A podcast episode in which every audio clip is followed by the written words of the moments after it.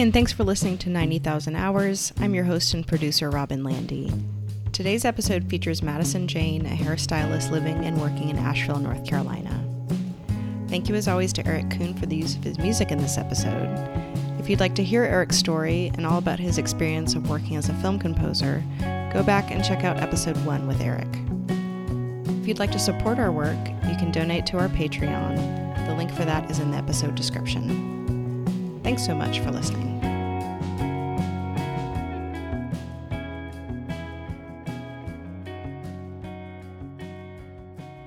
I fell into hairstyling as a teenager. I was kind of lost. I was a theater geek, and we moved to a town that didn't really have much theater, and so I didn't really have a path beyond that of what I wanted to do. From theater, I enjoyed playing dress-up and doing my friend's hair and makeup for our dances, so that's kind of what sparked that creative outlet. And then one of my first jobs in high school was working at an Ulta Beauty doing makeup. And there were just some powerful queens there that were really influential with their artistry, with hair and makeup. And they kind of gave me the nudge of, hey, have you ever considered going to beauty school? And at that time, I, it never even crossed my mind. My junior year in high school, I tested out early, thanks to my mother and her support, and at sixteen started beauty school. I've been doing hair now for fourteen and a half years, just about, closer to fifteen. I'm currently a master stylist and texture specialist at Ananda West. We kind of fled here during COVID. We were from California, and I had my own private studio there, and with everything closing down, it kind of came down to, where can I have a job? My partner and I had our eyes set on Asheville, and I had been stalking all the salons in the area for quite some time and came across Ananda through some friends' referrals. And their values and ethics really aligned with mine, especially during these times of just taking extra protocols to keep everyone safe.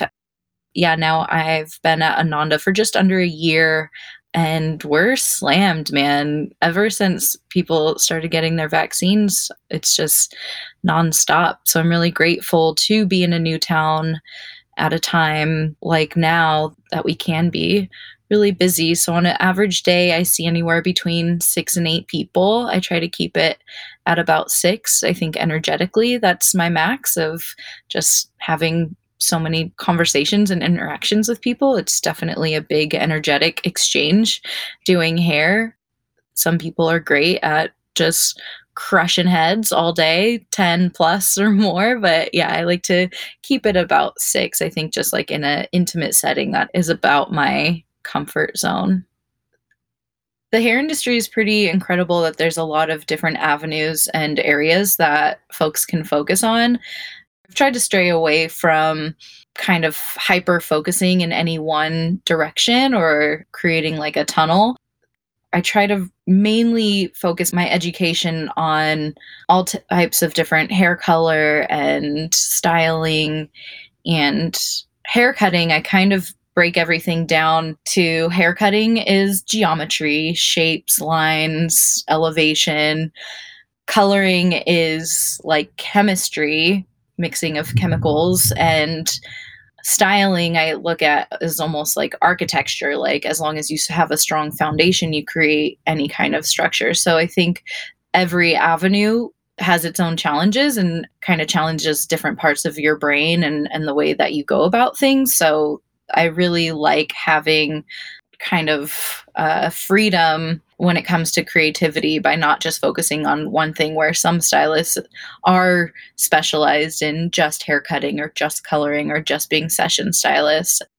The last fifteen years, I've been able to really play with, with all of those things and, and creating like a nice even platform um, when it comes to my skill sets, and because they all create a beautiful marriage together.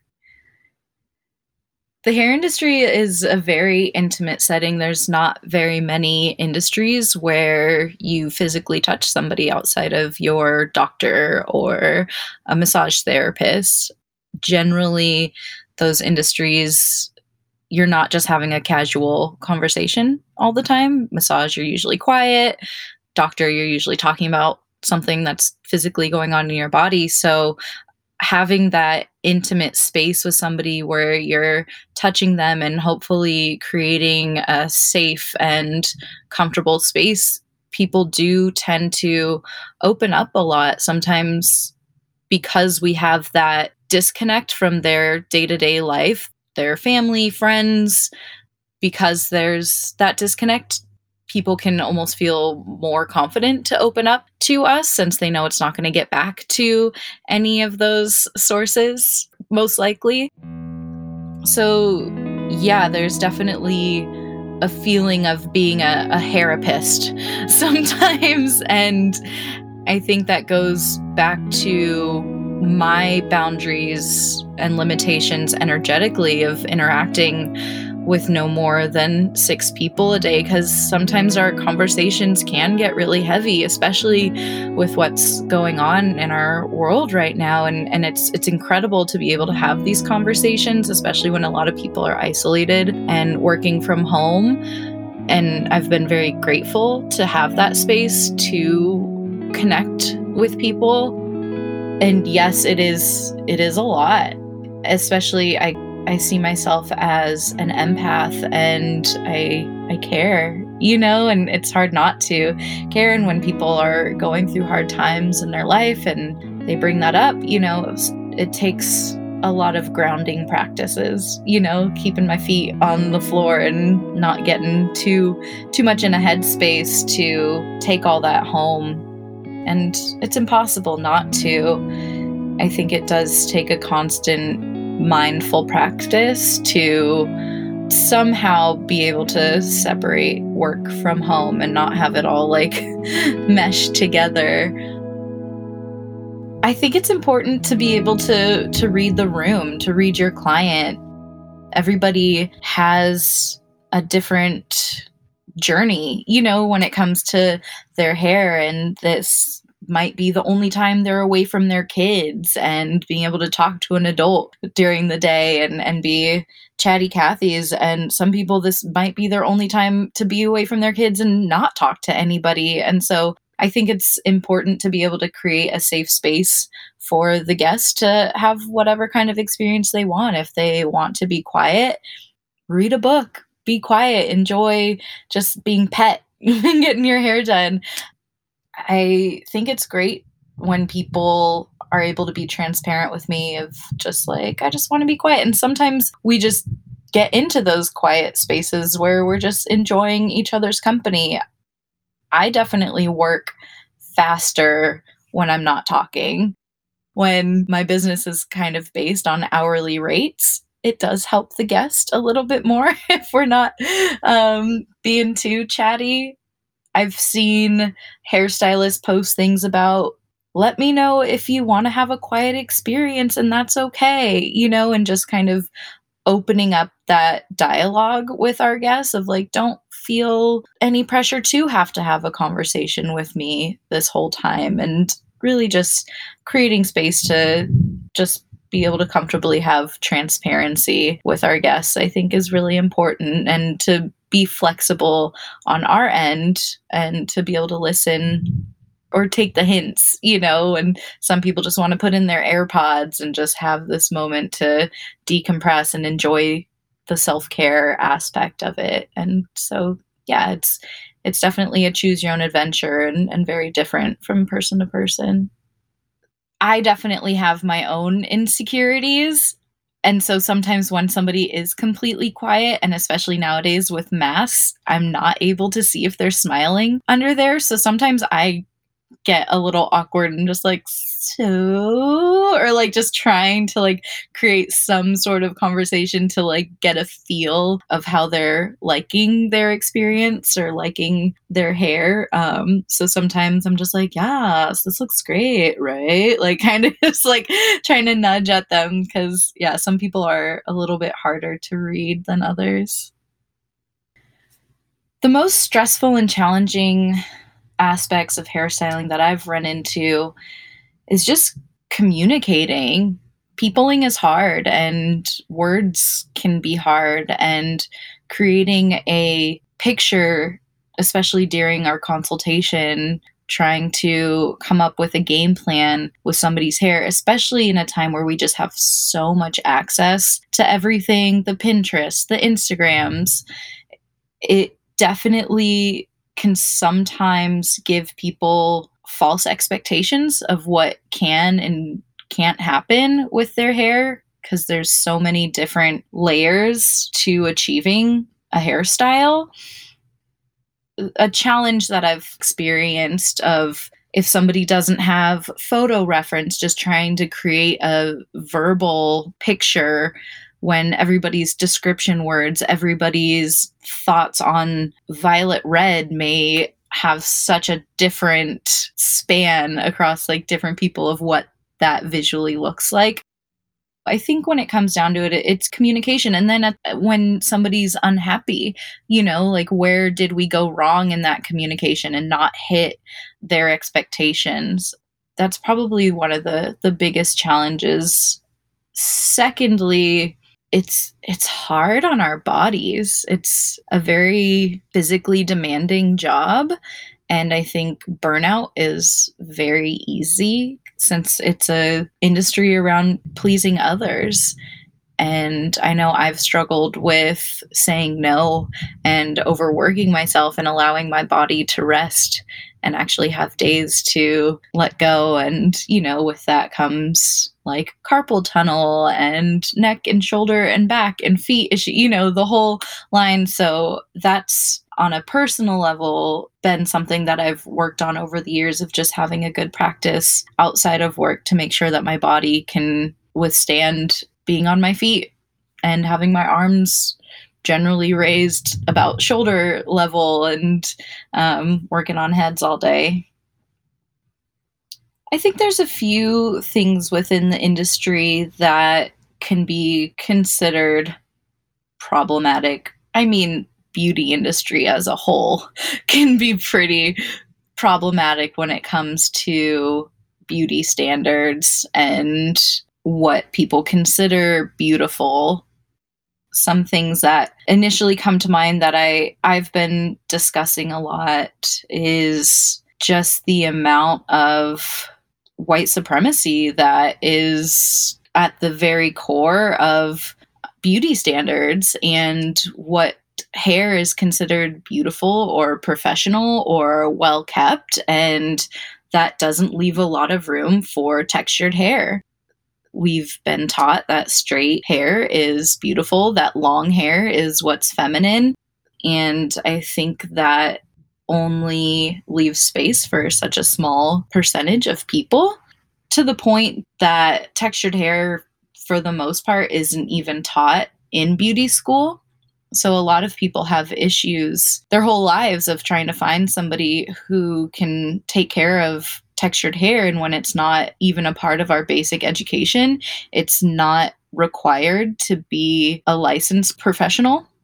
You don't need to know those things. So I think that is really one of the biggest things on my mind constantly, of how do we break down those biases and those stigmas when it comes to taking care of textured hair, because that doesn't even affect just people of the global majority. It affects every person. It's not just brown folks that have textured hair. So when it's not something that is being educated, that's um, very problematic and, and very harmful. On top of that, just the beauty industry as a whole, for so long, we've been taught our curly hair, our textured hair isn't beautiful. And now we see it becoming a little bit more acceptable. You see more and more influencers rocking their natural hair. And now it's just being capitalized on, where there's a lot of misinformation on how to take care of curly hair, textured hair. There's also just a lot of gimmicky things of like, buy all this and you can only do this. And there's a lot of shame that's wrapped up around it of just like, oh, if you don't follow this, then good luck.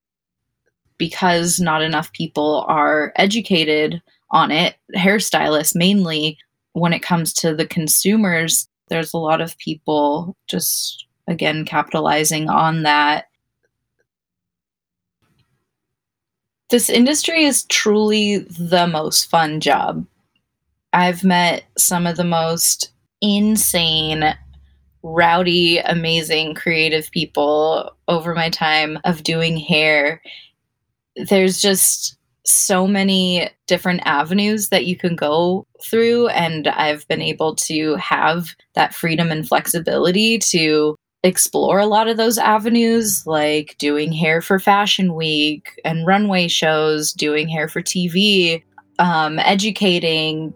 There's just so much to it. And so it's not like a typical job where it's just like, this is your place of work always. There's really just an endless amount of possibilities of where you can take your career, and that's so fun.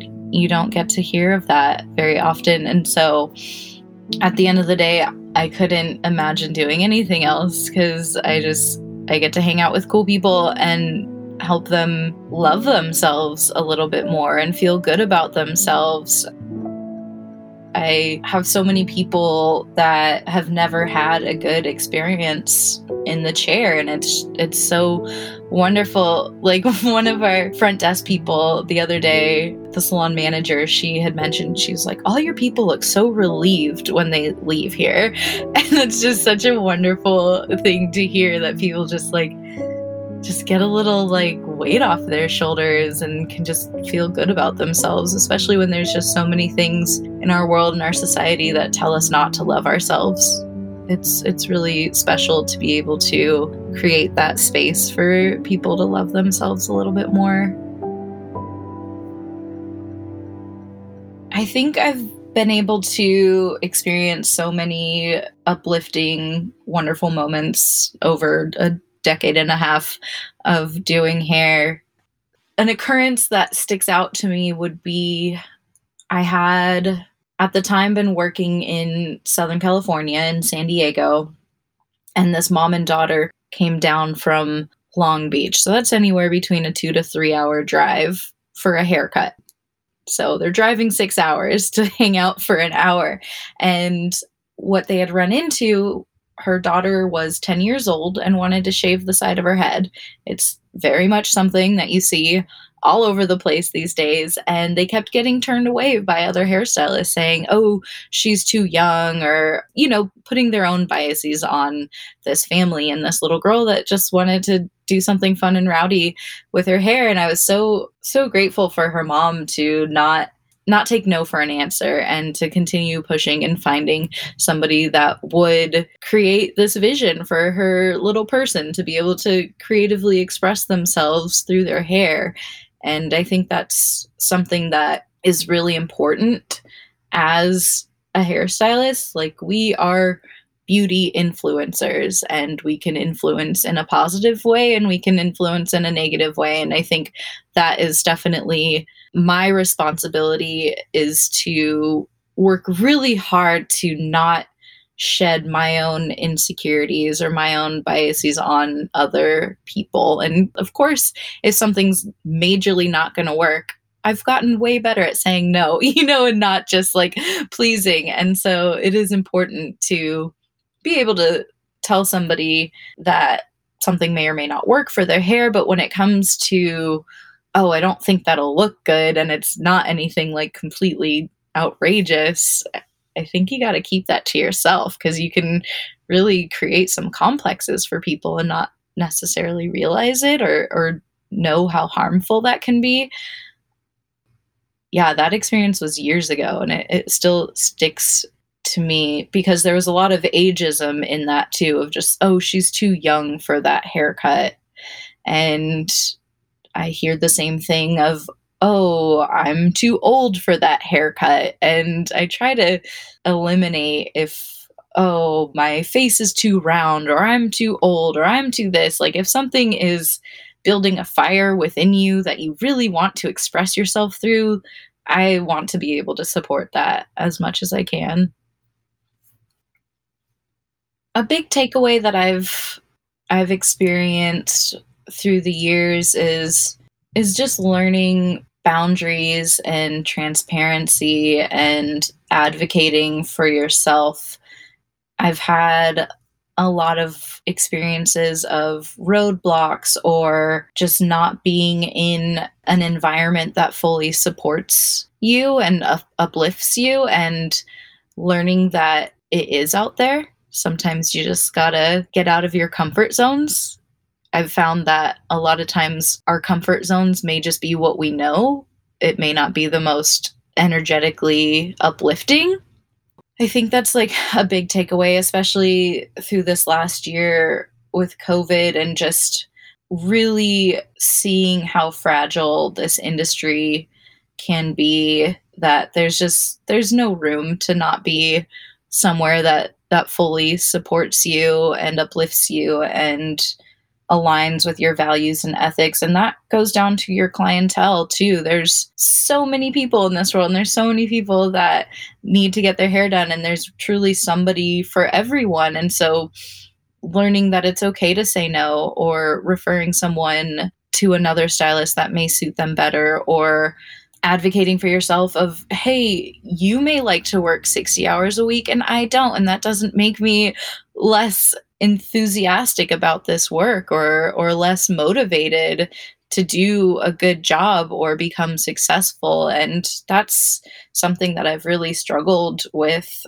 along with imposter syndrome and, you know, the whole line of things that can really kind of beat you down, especially when it comes to creative work. It it It's hard to not take things personal, and it's hard to not compare ourselves and our work to others. And so just learning to be able to figure out what works and what doesn't work. And I, I try to base things on, is it doing too much to me than it is for me? And if it's doing too much to me, maybe I can find another option to be able to do more for me. And, and not in a sense of kind of getting the upper hand of things, but just an even energetic exchange.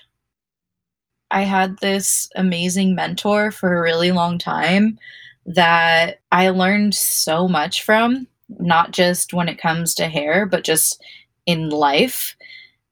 Toward the end of, of working with that person, it just became toxic because their their work ethic was so much on a different level than mine. They were just like such an extremist and just always said yes to everything, to the point that I don't know if it was the healthiest, you know, but they were grinding and they were doing really great. And I had to learn that that is not me. It took me a long time to learn that that's okay, and that I'm not less than, and and that I can still, you know, be successful in this industry and not live to the person next to me's standards, even if I admire that person so much. Work-life balance has definitely been something that I've struggled with, and kind of seeing that, okay, that's that's the standard, you know, that you just grind all the time. There's so many other things that I love doing.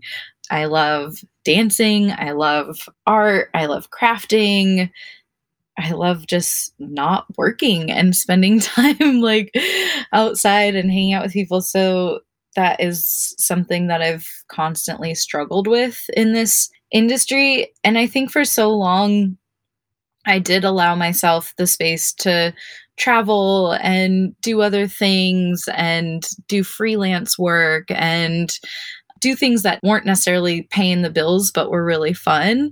And so I have noticed that change over time, like especially like my late teens through my twenties, of just being a little bit more free when it came to how much I was working versus how much I was playing. And now as I'm in my early thirties, my goals and values have definitely shifted. And so work plays a different part in that, you know, it's like, I'm trying to buy a house, so I should probably work a little bit more to be able to like go towards those goals. It is interesting. And I think that's the nice bit of the hair industry, where it's flexible, you know, like I can really kind of allow this industry to like ebb and flow as my life ebbs and flows. I was feeling so burnout last year and not sure if I was going to stay in the industry because I didn't know that there could be an, a hair industry during a pandemic. I didn't know there were safe ways to be able to touch strangers all day for a living during a global pandemic. There were very many moments of just like looking for other jobs during the closures and trying to think of just like, what the heck am I going to do? Like, you know, like, do I go back to school? And kind of back on the therapy thing, that's the only other industry I could realistically see myself getting into was therapy, because I feel like it goes so hand in hand with doing hair and just being able to talk to people. I've always wanted to be an advocate for mental wellness and having a mental wellness practice. I think talking to your hairstylist can be a good first step for a lot of people, of just being able to open up. So that was definitely an industry that I've considered and have not totally written off. I think it'd be really fun to create maybe even like an actual like therapy practice. I would be like actually educated on being a life coach to be able to be more active in helping folks have the educational background to actually be able to like guide people when they do open up, because they open up a lot.